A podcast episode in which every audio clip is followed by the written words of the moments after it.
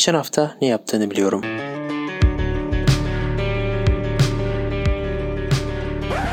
Emre Yasin Yılmaz, Mert Celil Özdin. Herkese merhabalar. Geçen hafta ne yaptığını biliyorumun yepyeni bir bölümüyle karşınızdayız. Yine bomba gibi bir hafta var. 2-8 Mayıs arasını değerlendireceğimiz bir hafta var önümüzde.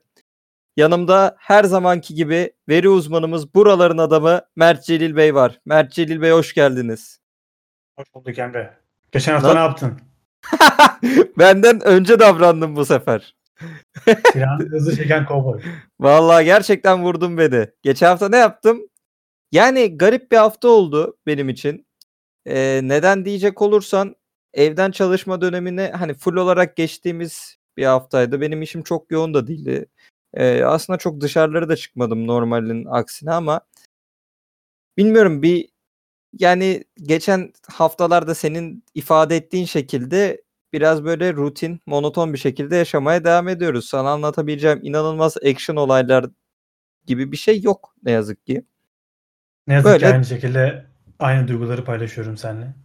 Evet yani ne diyeyim böyle geçiyor günlerimiz 17 Mayıs'a kadar en azından yani en az 17 Mayıs'a kadar böyle geçecek gibi duruyor. Hızlı Öyle- bir soru sorayım. Evet Bu tedbirlerden önceki hayatından neyi en çok özledin? şimdi dışarı çıkmak gibi klasik hala bir ce- çıktığını biliyoruz. Şimdi onu geç. Şimdi oralara girmeyecek olursak neyi musun? Maça ve konsere gitmeyi. Toplu etkinlikler yani. Evet öyle de diyebiliriz. Maçlara ve konserlere gitmek istediğim önemli şeylerden benim.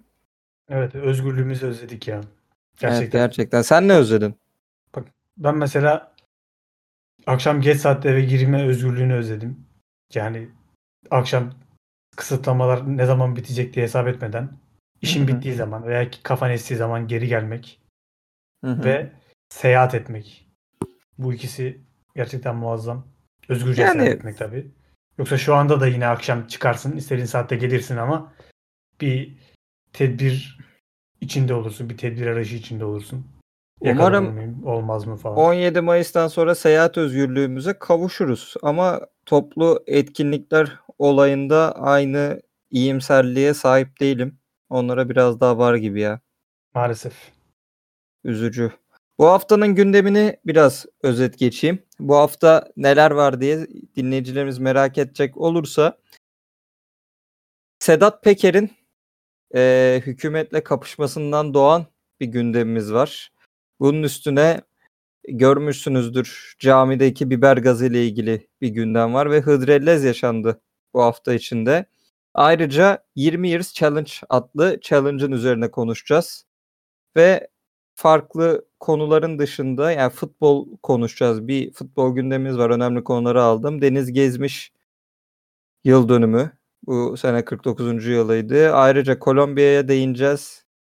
Ve Kadir Gecesi Ramazan olarak devam edeceğiz. İstiyorsan başlayalım dinleyicilerimiz ve sen hazırsan Mert'cim. Hepsi ve daha fazlası için diyerek başlayalım. Aynen öyle. Aynen öyle. Keyifli dinlemeler arkadaşlar. Geçen hafta ne yaptığını biliyorum. Yepyeni bir bölüm başlıyor.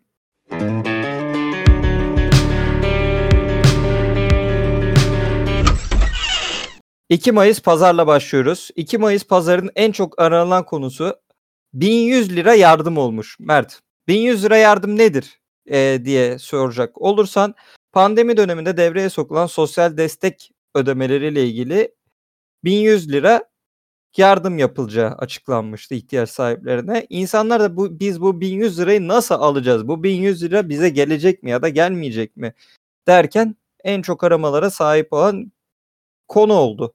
Bu 200 binden fazla aranmış. Aile ve Sosyal Hizmetler Bakanı değişmişti bildiğin gibi Derya Yanıkoğlu. Derya Yanık söz konusu destekten yararlanmak için vatandaşın herhangi bir yere başvuru yapması gerekmediğini açıklamış. 1100 lira sosyal yardım ihtiyaç sa- sahibi kimselerin daha önce E-Devlet üzerinden başvurmuş ve ihtiyaç sahibi olduğu sosyal yardımlaşma ve dayanışma vakıfları tarafından tespit edilmiş kişilere verileceğini söylemiş. Hani ulan bize de düşer mi falan diye hani insanlar merak etti mi düşmesini geç. Bu pandemi döneminde özellikle kafelerin yani Kobi'nin diyeyim küçük esnafın eee, çok ihtiyacın duyduğu yardımların belki de kendilerine yine gelmeyecek olduğunu gördüler. Ya şöyle bir pakete ayrı diye biliyorum ama hani küçük esnafa verilen bir paket var. Buna esnaflar odasına üye olanlara veriyorlar. Ayrıyetten bu 1100 lira yardım ihtiyaç sahiplerine gidiyor. Ama yine Türkiye'nin dünyada en az yardım halkına en az yardım eden bu dönemde üçüncü ülke olmasını değiştirmiyor. Bu kadar az yardımlar. Neden? Asgari ücretin bile çok çok altında olan bu yardımlarla ya 1100 lirayla hani kaç gün alışverişini anca ne kadar alışveriş yaparsın? Bir aylık alışveriş çıkar mı? Yani yarım ay çıksa iyi. Yarım ay çıksa iyi doğru bu fiyatlarla. Sen ne diyorsun bu duruma? Ben de senin görüşlerini paylaşıyorum. Yani 1100 bize düşer mi olayı bana şunu hatırlattı. Yani 1100 sizi bulur. Sizin onu aramanıza gerek yok. Eğer Ya, bulacaksa- umarım bulur ihtiyaç sahibini. Ya bulur diyeceğim de şimdi son maske dağıtımındaki örnek aklıma geliyor. Maskelerin dağıtım sürecini hatırlıyorsun. Yani bu 1100 bir de direkt nakit para. Bunun dağıtılmasında daha büyük sorunlar olsa şaşı- şaşırmam. Ama tabii ki olmamasını dilerim. Ben geçen şey gördüm. Karşına çıktım bilmiyorum. Yine bu yardımların dağıtıldığı insanlardan eee, Bahçeli Evler'de kaymakamlık tarafından 1 lira gönderilmiş bir, bir esnafa. Yani nasıl bir yanlışlık olabilir acaba? Ko- Komik değil mi? Acaba kalan 100 lira yazmadım hani bir mi yazdı? Bir. Bilmiyorum. Sadece sadece birinci tuşa basılmış. Evet. Bu şekilde böyle bir konumuzdu. Geçecek olursak Mehmet Ağar günün ikinci en çok aranılan konusu. Şöyle bir şey var bu ara. Sedat Peker ya mafyanın devletle ters düşmesi nedeniyle Sedat Peker bu ara YouTube'da bir videolar yayınlıyor. Karşına çıktım bilmiyorum. Şu an Pelikan e, devletin içinde ya hükümette bir pelikanlaşmanın pelikan ne denir? Örgüt demeyeyim de bir yapılaşma Pelikan adında bir yapılaşmanın olduğu ve bununla ilgili bilgiler veriyor Sedat Peker. Mehmet Ağarlı da, Mehmet Ağar'ı da bu konuda bu potaya aldı. İnsanların gözünde Türkiye 90'lara döndü. Mafya devlet çatışması, susurluk olaylarının geçtiği zaman tekrar geri geldi gibi oluyor. Sedat Peker'in bu videolarında Mehmet Ağar'ın özellikle sözü geçiyor. Eski İçişleri Bakanı Mehmet Ağar ve Pelikancılar tarafından kendine bir operasyon yapıldığını anlatıyor özellikle. Ve e, Sedat Peker'in Türkiye'deki evlerine, iş yerlerine baskınlar yapılıyor ve kendisi yurt dışında nerede olduğu bilinmiyor. Sen bir takip edebildin mi bu konuyu? Bunu takip edemedim ama Sedat Peker'i yoğun olarak karşımda gördüm. Sözlük platformlarında olsun, sosyal mecralarda olsun. Hı hı. Baya ses getirdi yani bu açıklamalar.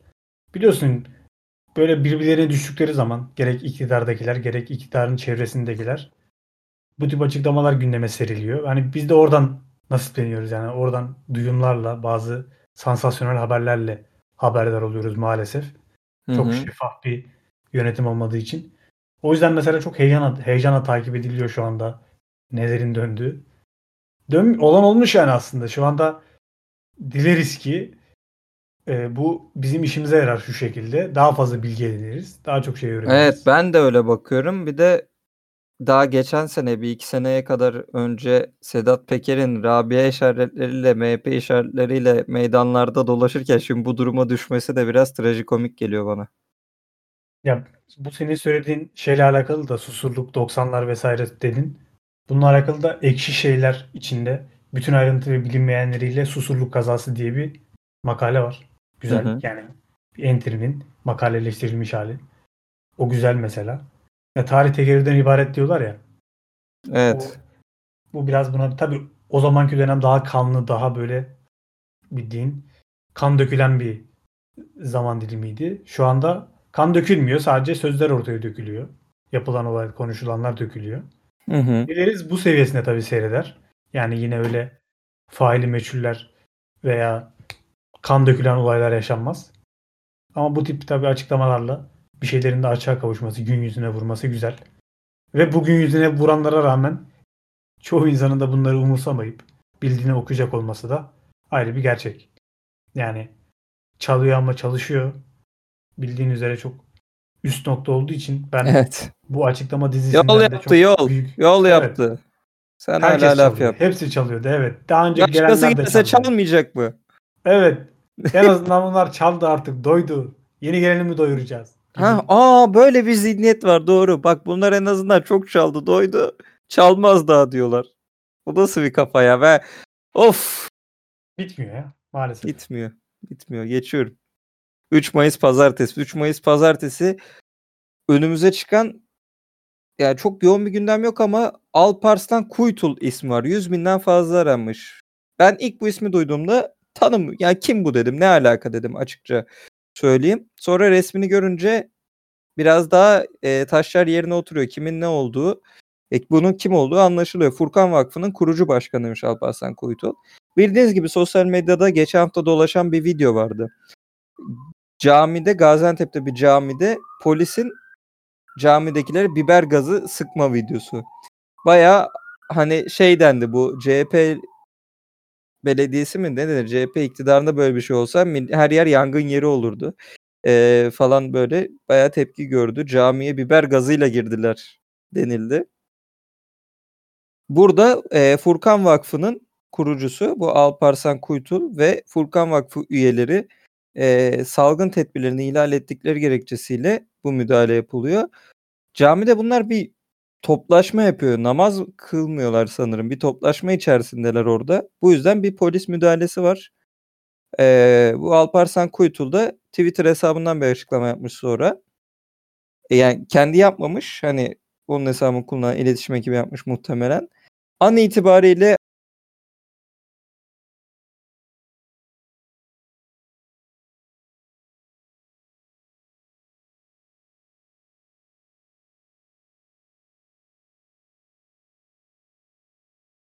Alparslan Kuytul hoca bu arada e, orada bulunma nedenleri.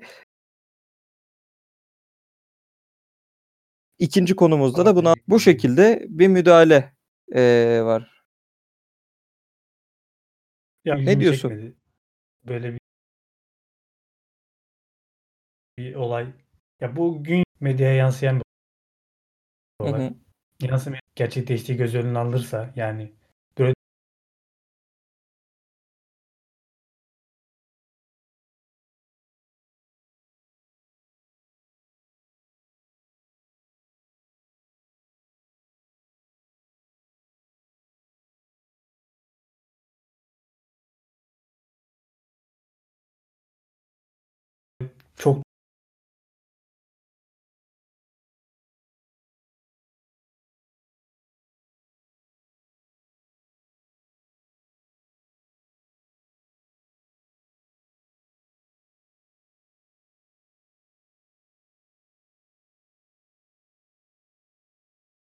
Vakfı bir cemaat Evet arkadaşlar. Kesinlikle. Günün ikinci en çok aranan konusu itikaftı. İtikaf 100 binden fazla arandı. İnsanlar bu konuda geçen itikafı merak ettiler belki de. Ayrıca kendileri de bu ibadetin nasıl yapılacağını merak ettiler diye düşünüyorum ben. Ee, Ramazan bayramına sayılı günler kala Ramazan ayı ibadetleri arasında itikaf ibadeti de geliyormuş. İnsanlar bu konuda aramalarına hız kazandırmış. Ee, dini bir terim olarak itikaf akıl sağlığı yerine ve ergenlik çağına gelmiş bir Müslümanın beş vakit namaz kılınan bir mescitte Allah'a yakınlık elde etme niyetiyle bir süre durması demekmiş. Bunlar e, bu bir bilgin var mı ayrıntısını biliyor musun bunu? İtikaf kelimesini yeni duydum da bu kelimeler birbirine benziyor ya. O yüzden Arapça olmuyor. ya.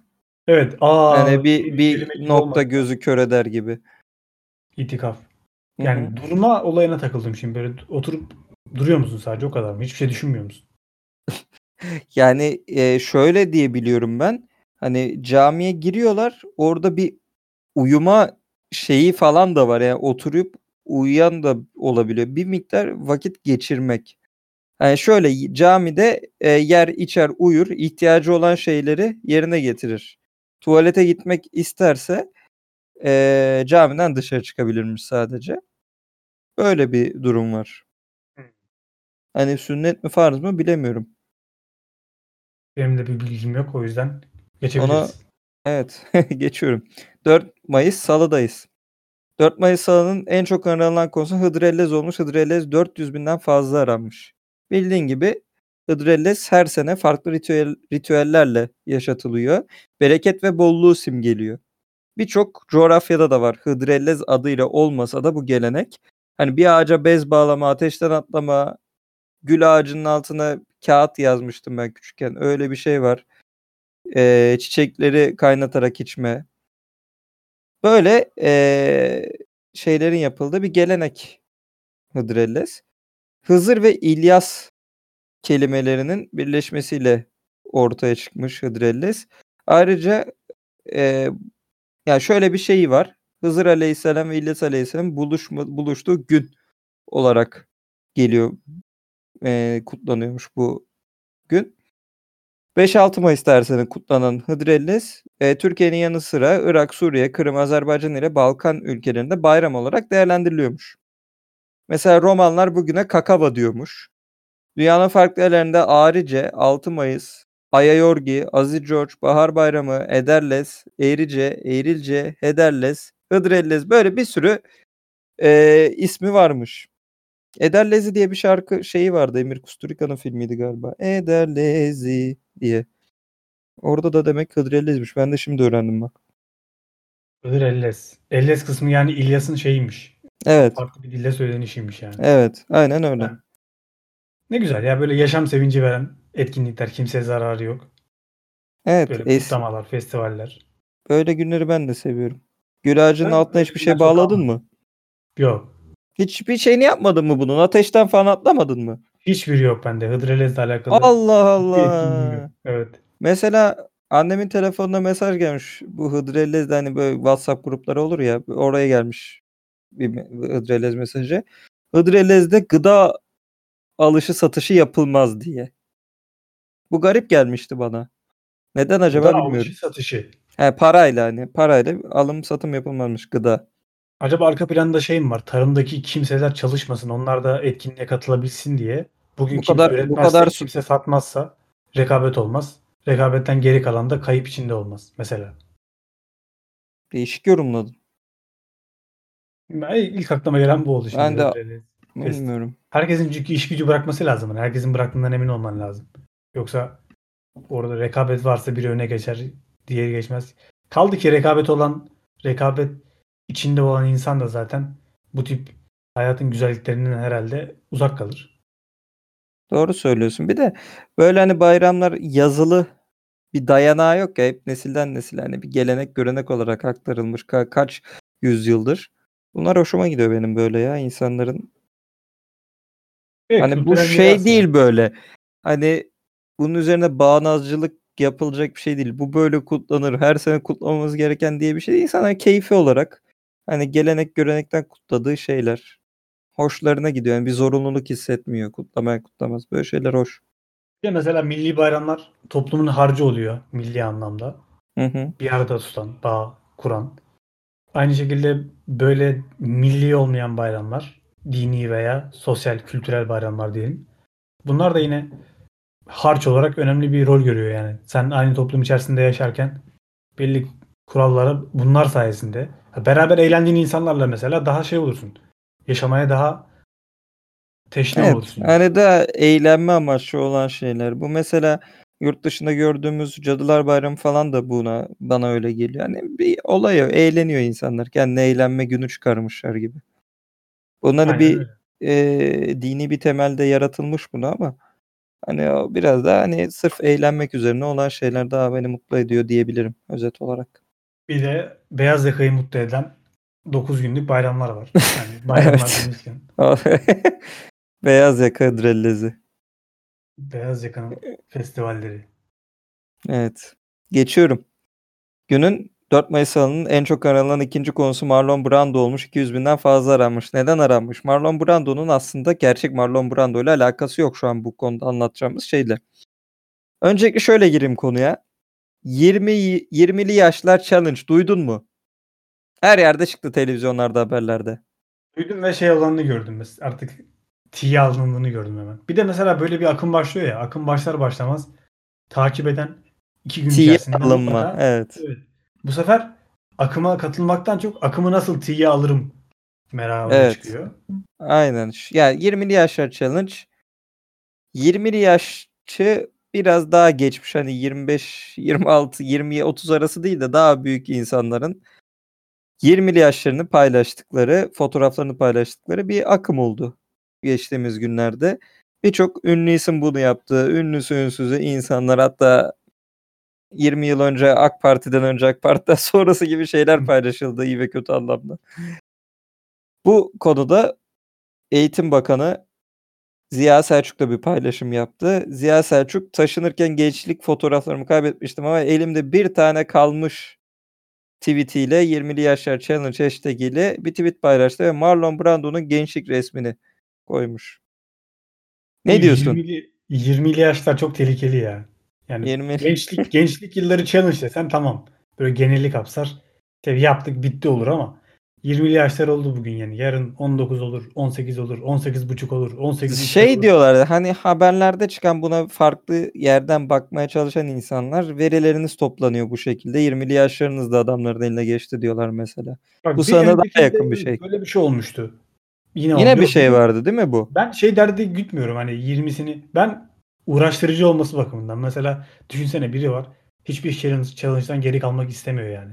Ki sosyal medyanın büyük çoğunluğunda da bu challenge adaylarını görüyoruz. Çünkü bunlar rağbet görüyor ve yayılıyorlar. Bu kadar çok insan katıldığı için. Bu bugün 20 oldu, yarın 19 oldu, 18 oldu, 18 buçuk oldu olayı da bitmeyecek yani. Ve hiçbir farklılık te- teşkil etmiyor. Daha önceki yıllara bir atıfta bulunuyorsun. Yap şunu gençlik yılları challenge diye. Olsun bitsin yani tek seferde. Hepsini kapsasın. Yani evet, al işte. Bu da böyle bir şeye takıldı işte. Gençlik Daha yaratıcı, Her daha- şeyin zatın ulan. Daha challenge e, diyorsak eğer daha yaratıcı şeyler bekliyorum yani o yüzden. Anladım. Tamam. Mesela artık geri dönülmez bir gerçek. Bunlardan kaçamıyoruz ve bunlar olacaklar sosyal medya var olduğu için. O yüzden olurken yaratıcı olsun mesela. Şu ailesi hastalarıyla destek için buz dökme olayı çok yaratıcıydı mesela. Ben o olayı bayağı beğenmiştim. Ve onun sayesinde çoğu insanın ailesi hastalığından farkına haberi vardığını- oldu evet. Evet. Yani çok etkiliydi. Doğru söylüyorsun. Ee, şöyle Ziya Selçuk'a da şöyle bir tweet gördüm çok beğenmiştim. Ee, Sayın Bakanım bir onun gençliğini çalmadığınız kalmıştı diye. Vay. Yak yak yak mı ya? Ay geçiyorum 5 Mayıs Çarşamba. 5 Mayıs Çarşamba'nın en çok aranılan konusu ve ismi Boğaç Aksoy olmuş. 100 binden fazla aramış. Boğaç Aksoy kimdir? Ee, diyecek olursanız Boğaç Aksoy Arka Sokaklar dizisinde rol alan bir oyuncu. Ben bunu duyduğumda ve Boğaç Aksoy ismini gördüğümde çok şaşırdım kim olduğunu gördüğümde. Neden en çok aranmış? Kendisi lenf kanserine yakalanmış. Lenf kanserine yakalanmış. Bayağı da üzüldüm. Çok genç biri. E, Bültenimizde de resmini koydum ben kendisinin. E, genç biri. Bunun üzerine bir açıklama yapmış. Sevgili dostlarım ne yazık ki uzun zamandır sizinle değilim. Üzülerek söylüyorum ki lenfomaya yakalandım. Uzun bir süre daha olmayacağım. Ben en yakın zamanda ayağa kalkmak için elimden geleni yapacağım. Siz de dualarınızı eksik etmeyin. Mesajlarınıza, telefonlarınıza dönemezsem de affedin. Dedi. Ben üzüldüm. Geçmiş olsun diyelim. Gerçekten. Yine yakın zamanda çok güzel hareketler bunlar ekibinden de bir oyuncu diyelim. Evet, oyuncu. O da lenfoma Hadi ya ben bilmiyordum. yakalanmıştı. Bu da peşin olduğu zaman böyle bir şey oldu yani. Yani geçmiş olsun. Umarım iyileşir ya.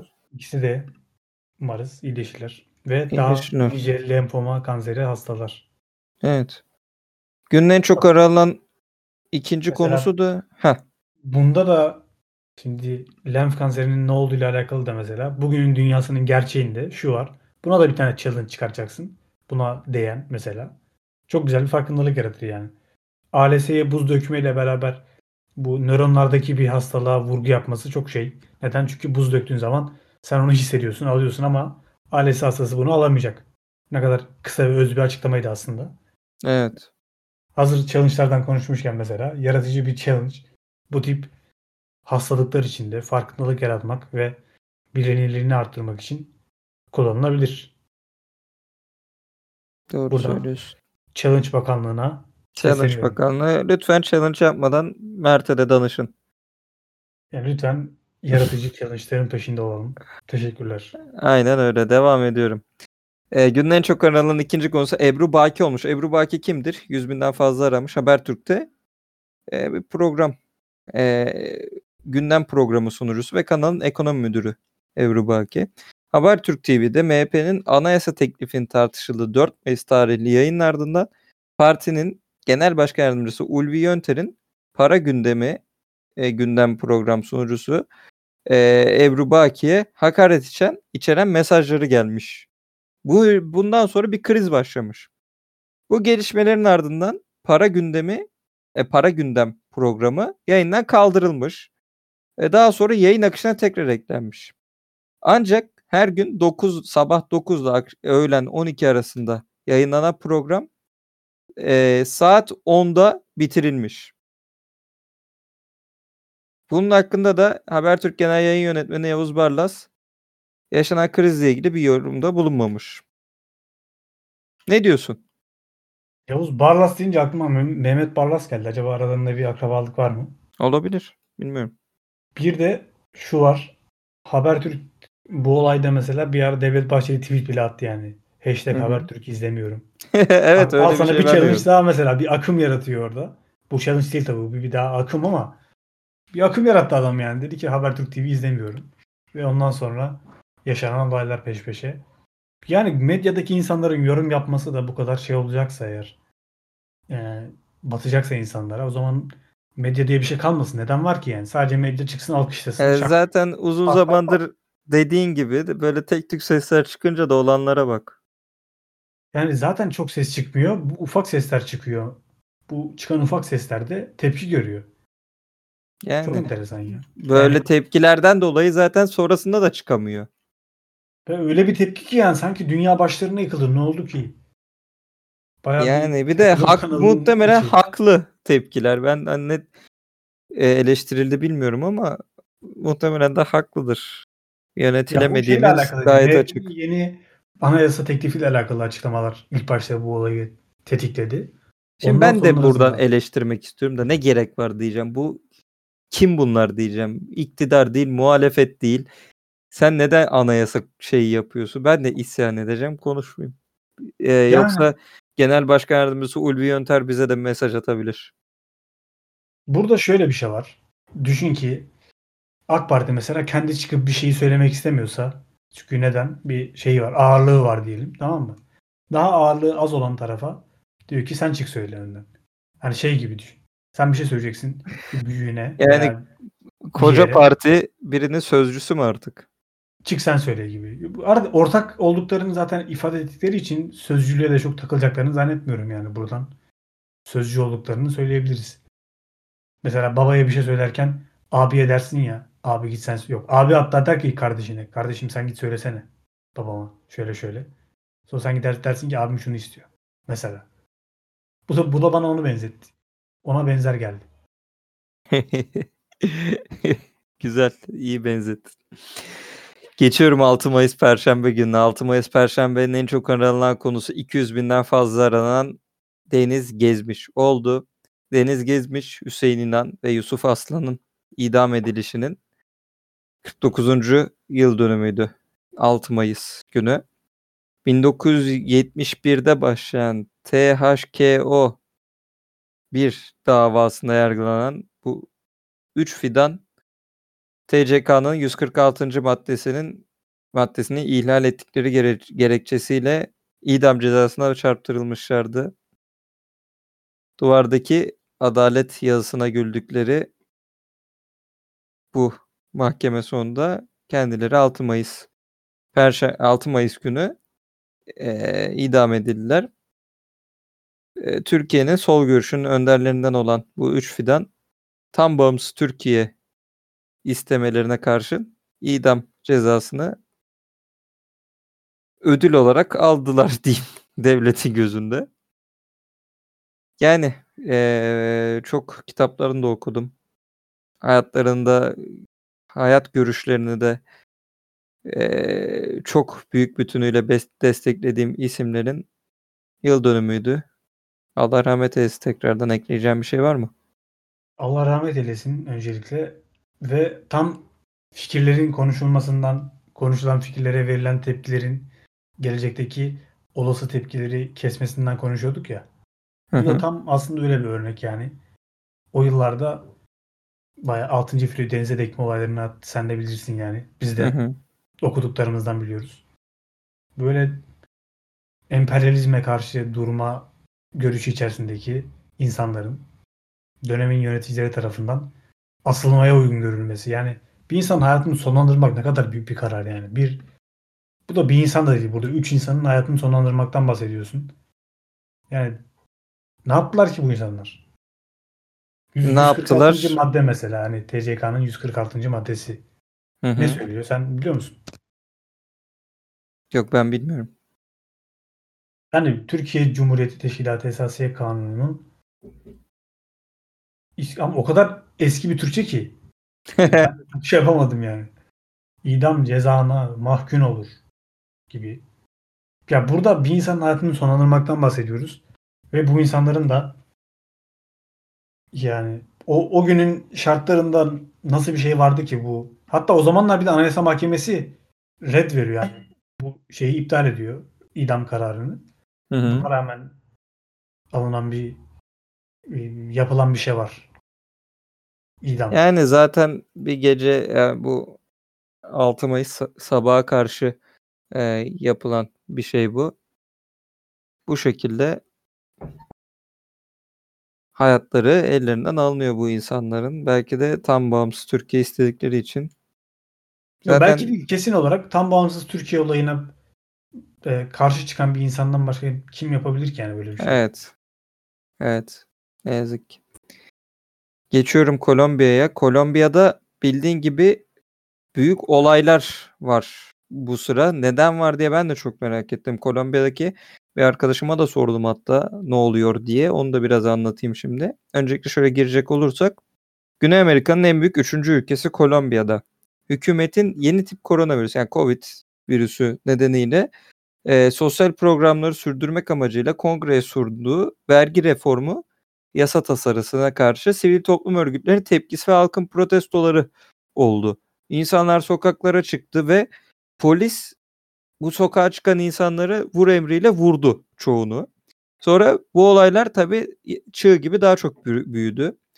Kitle- bu kitlesel gösterilerde 24 kişi öldü, 900'den fazla kişi yaralandı bir haftada.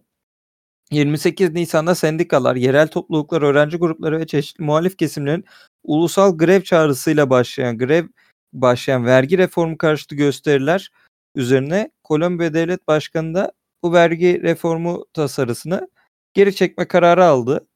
Ancak geri çekilse de artık kıvılcım ateşe dönüşmüştü. İnsanların büyük tepkisi oluşmuştu. Ben arkadaşımla konuştuğumda şunu söyledi. Yani iki senedir iktidarda olan bir başkan var. bir başkan var. Uzun yıllar hani bizdeki gibi 20 senedir görülen bir şey değil. Ee, ama hemen bir şey yapmak istediğinde bu tepki gelmiş insanlardan ve başkanın ve polisin bu tavrına karşılık olaylar daha çok büyümüş Kolombiya'da. Hani bir Cali şehrine kapatılıp bildiğin vur emriyle dışarı çıkanların vurulduğu söyleniyor. Ve Kolombiya'da şey biliyorsun narkozlar, çeteler, mafyalar da fazla. Hani bu karışıklıktan yararlanıp e, büyük narkoz çeteleri de polise karşı ayağa kalkmış. Onlar da insanlardan insanların bu yarattığı kaosla polise onlar da saldırmaya başlamış. Böyle bir kaos içindeymiş Kolombiya yani. Kolombiya. Evet benim de aklımda direkt narkoz canlanıyor. Bir de Falcao. Yani Kolombiya adına yani tabii bir asıl canlanan şey kahvesi kesinlikle. Ama bunlar değil. Yani o kaos olaylarını en fazla dizilerden izledik biz de. Narkoz gibi. Falcao diyor adam. yapılan dizilerden öğrendiğimiz. Yani şey çok önemli ya. Devletin güçlü durması ve kaosun olmaması asıl önemli olan. Kaos durumunda devletin böyle şey e, güç zehirlenmesi yaşaması da kötü.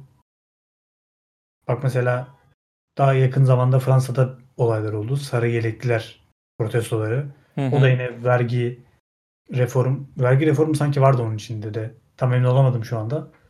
Mesela orada daha bir medeni durum vardı yani. Burada ne bileyim ve veya medeni durum dediğimiz şey medyanın ele geçirilmiş olmasından mı oldu yani?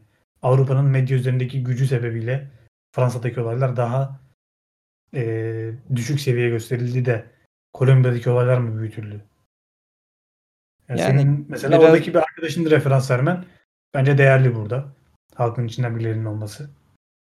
Yoksa medya Yani bir bakış açısı evet. Yani bir taraftan yorumlandığı için genelde eee, biraz arkadaşım benim yani neden bu kadar büyüdüğünü sorguluyordu.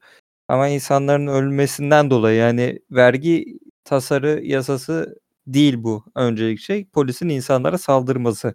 Ama çıkış noktası orası. Sonra işte olaya mafyalar, narkozlar gelince iyice karışmış. Galiba bütün bu çaptaki olayların şeyi, kaderi yani. Mesela gezi olaylarına ele alalım. Hoba geldi. Gezi olaylarında mesela ne oldu? Konu aslında bir gezi parkıydı yani. Ondan Hı hı. sonrasında daha kitlesel bir eyleme dönüştü. Daha farklı gruplar dahil oldu. Büyüdü gitti. Orada mesela birikmişlik ön plana çıkıyor. Yani bir birikmişlik varsa eğer ve insanlar Hı hı. bir topluluk gördükleri zaman çıkıp orada kendini ifade etmeye çalışıyorlar. Bu herhalde genel bir eğilimimiz yani. Dünyadaki böyle büyük olaylara baktığımız zaman da yine bunu görüyoruz. İşte buranın sonunda da iş maalesef devletlerin totaliterleşmesine ve akla hayale gelmeyecek işler yapmasına varıyor maalesef. Yani bu, bu tip olayların keşke bir orta yolu olsa yani şöyle halkla devletin karşılıklı olarak gerçekten birbirini temsil ettiği ütopyalardan bahsediyorum tabii şu anda. Ütopya evet. Biz Ya distopyada demokrasi- yaşadığımız için daha aramızda iki level fark var bunda. Evet, Norm- distopyadan biz meclis- normale çıkmamız gerek önce. Şu an galiba distopyadayız. Çünkü mesela bizdeki meclis bile şu anda tam olarak işlevini yapamıyor. Görevini göremiyor yani. Evet. Sadece El, el indirip kaldırmaya gitmiş insanlardan oluşuyor maalesef. Orada mesela O da biri, yani. birinin biri yani eee, kendi görüşü değil bu kişilerin. Bu Evet, el indirme kaldırma. değil yani. Hayatın hiçbir alanında bu durumlara düşmemek dileğiyle diyelim. Devam edelim. 7 Mayıs Cuma'ya geçiyoruz arkadaşlar. 7 Mayıs Cuma'nın en çok aranılan konusu benim de şaşırdığım yani tüm Türkiye'deki futbol severlerin herhalde heyecanla takip ettiği Türk Süper Türkiye Süper Ligi'nden başka bir takım bir ligdeki bir takım var. O da Lille. Bildiğiniz gibi geçen hafta da konuştuk. Burak, Burak Yılmaz, eee, Yusuf, Zeki eee, bunların oynadığı Lille takımı Fransa'da şampiyonluğa koşuyor. Burak Yılmaz her hafta goller atıyor. Her hafta gol bekliyor Türk izleyiciler Burak'tan ve Fransızlar da gol bekliyor. Bir, birkaç video düştü. Eee bu ak bu ak diye tezahürat yapıyorlar. Burak heykelini yaptıracağız demiş. Eee bele- Lille Belediye Başkanı. Burak Yılmaz Lens'le Lille'in Lens'le oynadığı derbi mücadelesi bu arada. Kuzey derbisi olarak geçen mücadelede 2 gol attı ve Lens'i 3-0 yendiler. Ve kaldı Fransa'da 2 hafta. 2 haftada en yakın takipçi Paris'le aralarında bir puan var öndeler. 2'de 2 yaparlarsa şampiyonlar Paris'te 2'de 2 yaparsa diye düşünüyorum. 2 hafta sonunda şampiyonlar. Yani Paris bu hafta kaybeder. Lille kazanırsa bu hafta şampiyonluğunu ilan edecekler. Milli takımda bizim çocuklar olarak geçen bunların yani Lille bir Türk takımı oldu orada. Hani herkes öyle takip ediyor ki Cuma akşamı oynandı bu maç. Benim çok arkadaşım Lille'in maçını izliyoruz. Burak izleyeceğiz dedi. Ve Burak çok güzel de gol attı. Bir penaltı attı sanırım. Bir de uzaktan çok güzel sol ayağıyla vurdu. Çok da yani ceza sahası dışından uzakta. Beklentileri boşa çıkartmadı diyebiliriz yani. O akşam Türkiye'den Diri, evet, diri bir Burak izleyen- Yılmaz. Diri bir Burak Yılmaz böyle etkiledi. Valla. Helal Evet. olsun ben bir şey diyemiyorum. Adam kariyeri 35 yaşında Fransa'da yaptıkları, Avrupa'nın 5 büyük liginden birinde yaptıkları çok kayda değer. Yani başarısı evet. Gerçekten başarılı sayabiliriz. Sen de izle artık ya. Ben her hafta izliyorum dedim mesela geçen hafta. Sen izlemiyorum dedin. İzle. Son iki hafta izle. Ama bu zamana kadar izlemedin. Şimdi izlersin kaybeder bunlar. Ya ben dediğim gibi Fransa Ligi'ni çok şey bulmuyorum. Kaliteli bulmuyorum. O yüzden ilgi çekici gelmiyor. Anladım. Başarılar dileyelim. Ben tekrar izleyeceğim ya. Helal olsun Burak. Geçiyorum Elon Musk. Elon Musk 200 binden fazla arandı. Lille mesela 1 milyondan fazla aranmıştı. İnanılmaz bir rakam. Bir yabancı bir kulüp için Türkiye'de aranma sayısı. Elon Musk 200 binden fazla arandı. Neden arandı? Elon Musk kripto paraların gelecekte muhtemelen gezegenin para birimi olacağını belirtmiş tekrar. Bu ara ara geliyorlar buna belirtiyor. Dogecoin'in de bu adaylar arasında bulunduğunu belirtmiş Musk. Ama demiş ki ihtiyatlı şekilde yatırım yapın. Yani evinizi satıp basmayın. Ee, tüm paralarını yatırmanın akıllıca olmadığını söylemiş. Yani bizim Türkiye'de çok gördüğümüz bir durum bu. Ne yazık ki insanların intihar etme haberlerini gördüğümüz nedenlerinden biri de bu. Ee, doğru para birimine doğru yatırım yapmak, doğru para birimine tam paranı yatırım yapmak değil bu. Biz biraz hani 5 yatırdım 10 kazandım. Keşke yüzümü tamamında yatırsaydım 200 kazansaydım demekle işte böyle oluyor. Kaybediyorsun. Üzücü bir hal alıyor. Senin eee, buraları en çok seven Mert Bey kripto paraları aşığı kendisi. Ondan da bir yorum alalım. Şimdi bu ironiyi bilmeyen daha önceki haftaları dinlemeni arkadaşlar için belirtiyorum yani. Ben Elon Musk'a da çok şey yapmıyorum. çok, çok güvenmiyorum diyeyim kısaca. Evet. Ondan sonrasında da yani bu senin bahsettiğin olay Türkiye'de maalesef kolay paraya çok büyük bir rağbet var. Bir yerden parayı kırmak olayı var ya. Yani parayı kırmak çok acayip bir dürtü. İnsanlarda da bu vazgeçilmez bir şey yaratıyor. Sürekli tetikte olma. Yani mesela kazanıyor tamam mı? İki katı kazanıyor ama başka bir coin'den kazanan adam işte 10 kazanmış. Oturup ağlıyor mesela diyor of ben 2 kazandım ama o 10 kazandı işte ben 10 kazandım. Yani işte gibi. o aşk gözlülükten dolayı İşte bu açgözlülük olarak bunu toparlarsak eğer bu kolay para arayışını burada mutluluk yok.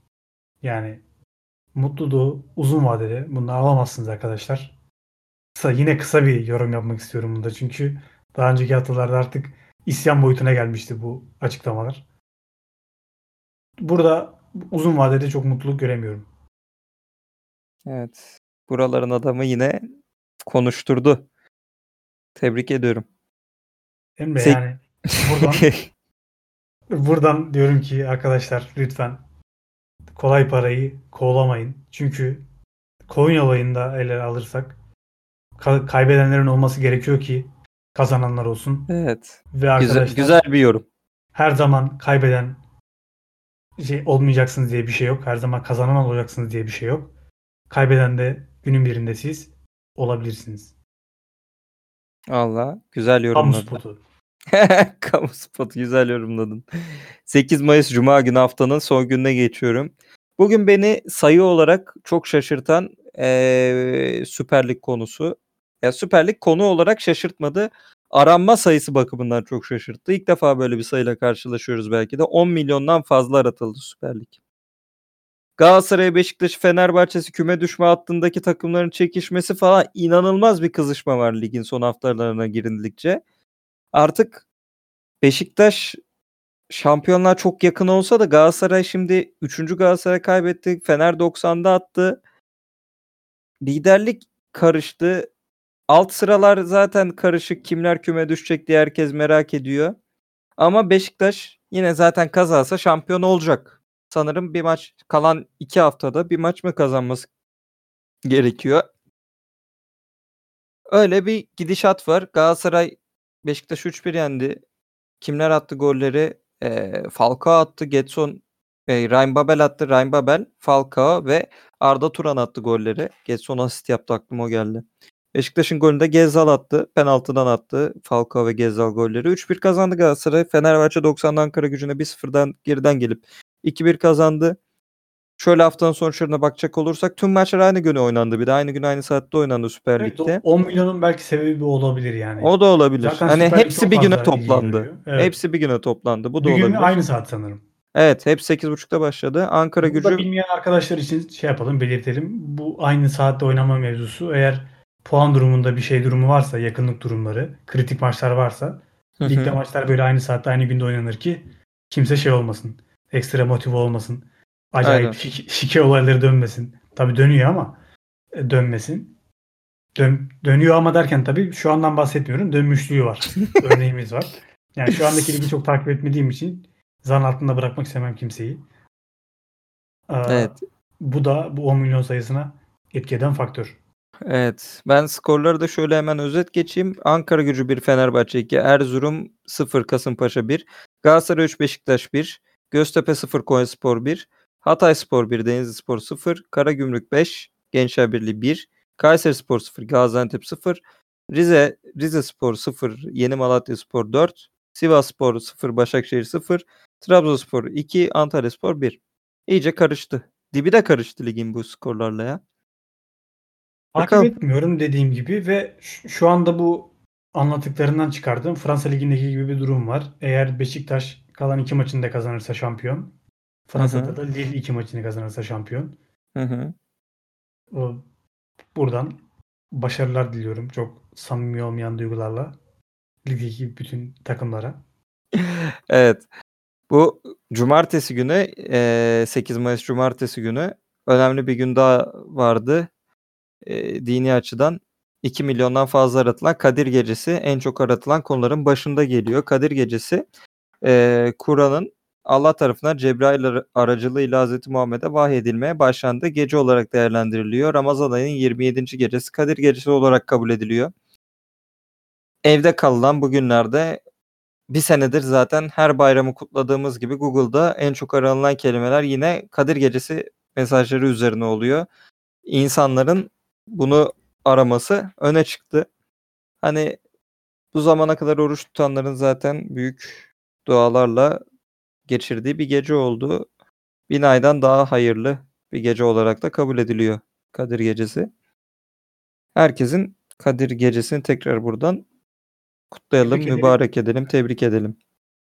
Değil mi? Orada da bir şey muamması var yani. Kadir geceniz mi mübarek olsun? Kadir gecemiz mi mübarek olsun? Zaten ben mesela iyi Kandil- kandiller diyorum Evet, genelde. Kandil olarak değerlendiriyorum ben bunu. Bunlar da aynen. Bunu ama garipseyen de oluyor. Kandil mi? Bu, Kadir Gecesi diye. Evet ona kandil olarak değerlendirenler de var ama hani bu daha özel bir isme sahip çünkü direkt olarak e, dinin kaynağı olan Kur'an'ın indirilmeye başlandığı gece olmasından dolayı. Yani bu Kadir Gecesi deyince aklıma yine çok alakasız bir şey geldi. Bir Kadir normalde Kadir gecelerinde camilere akın edilir biliyorsun. Bu pan şey salgın döneminde bu tip faaliyetlerden uzak kaldı insanlar. Yani öyle ki Kadir gecelerinde böyle bayağı 12'lere kadar süren programlar oluyordu camilerde. Annem mesela diyor Kadir Gecesi ne maçı ya diyor dün. Yani orada mesela şöyle bir şey olmuştu. Çamlıca Camii'nin henüz inşaat halinde olduğu zamanlarda inşaat halindeki camiye Kadir Gecesi'nde şey alınmıştı. İnsanlar alınmıştı namaz kılmaları için. Bayağı bildiğim böyle Hı hı. toz toprak içerisinde insanlar oraya gitti yani. Çok enter, tanıtım desen değil böyle bir şey is- şeyin ispatı mıydı acaba? Bu inşaat yarıda kalmayacak demenin bir ispatı mıydı? Yani ne anlamı vardı ki oraya gitmenin insanların inşaat halindeki şantiyeye? Şantiyede namaz kıldın aslında baktığın zaman. Evet. Yılını Doğru hatırlamıyorum. söylüyorsun. Geçen mi, yüzden- ondan önceki sene ne işte. Burada kıssadan ise neyi fark ediyoruz? Mekanların da çok aman aman bir önemi yok. Tabii imkanınız varsa gitmek manevi açıdan şöyle sizle beraber aynı düşünceleri, duyguları paylaşan insanlarla aynı ortamda olmanın verdiği hazzı alırsınız. Ama bu Ramazan ayı, iki Ramazandır yaşadığımız durum, camilere gidememe, yasaklardan dolayı da görüyoruz ki bir eksilme yok. Yani bunlar basbaya evden de devam ettirilebilen faaliyetler. Bu yüzden Evet şu finalini şu an bağlamak için bir şey bulamadım. Kelime bulamadım.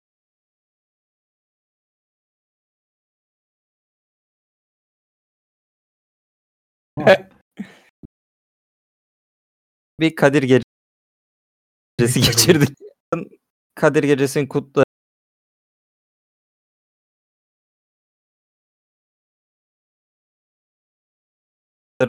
Ee, ve daha bitirelim yani.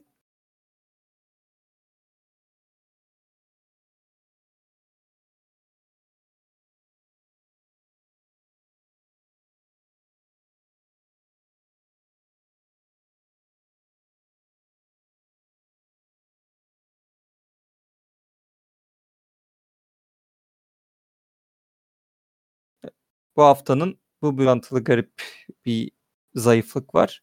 Bu hafta da böyle geçsin Bir diyelim. de burada bence şunun Yani- etkisi olabilir bak. Erdoğan pazartesi günleri çıkıp açıklama yapınca gündemi değiştiriyordu ya. Şu an mesela gündem değişmiyor. Gündem Evet. kaldı yani. Ve haftaya mesela yaparsa daha fena şeyler görebiliriz. Evet yani haftaya da zor ya. Çünkü haftaya bayram var zaten. İş günü bile yok yani bildiğin insanlar komple evde olacaklar. İş Evet. günü yok derken tabii pazartesi, salı tam çarşamba yarım gün. Sonrasındaki günlerde de tatil var. Hı hı. O yüzden orada da çok büyük bir gündem beklemiyorum. Buna da hazırlıklı olalım. Böyle diyormuşum ve çok acayip olaylar patlıyormuş. Bakalım. Evet. Herkese şimdiden dinlediğiniz için teşekkür de edelim. Geçen hafta ne yaptığını biliyorumun. Bu haftaki bölümü de bitti. Haftaya tekrar bomba konularla görüşmek üzere diyelim. Bizden ayrılmayın. Bültenimize abone olmayı unutmayın. Hoşçakalın arkadaşlar. Sağ olun. Teşekkürler. Hoşçakalın.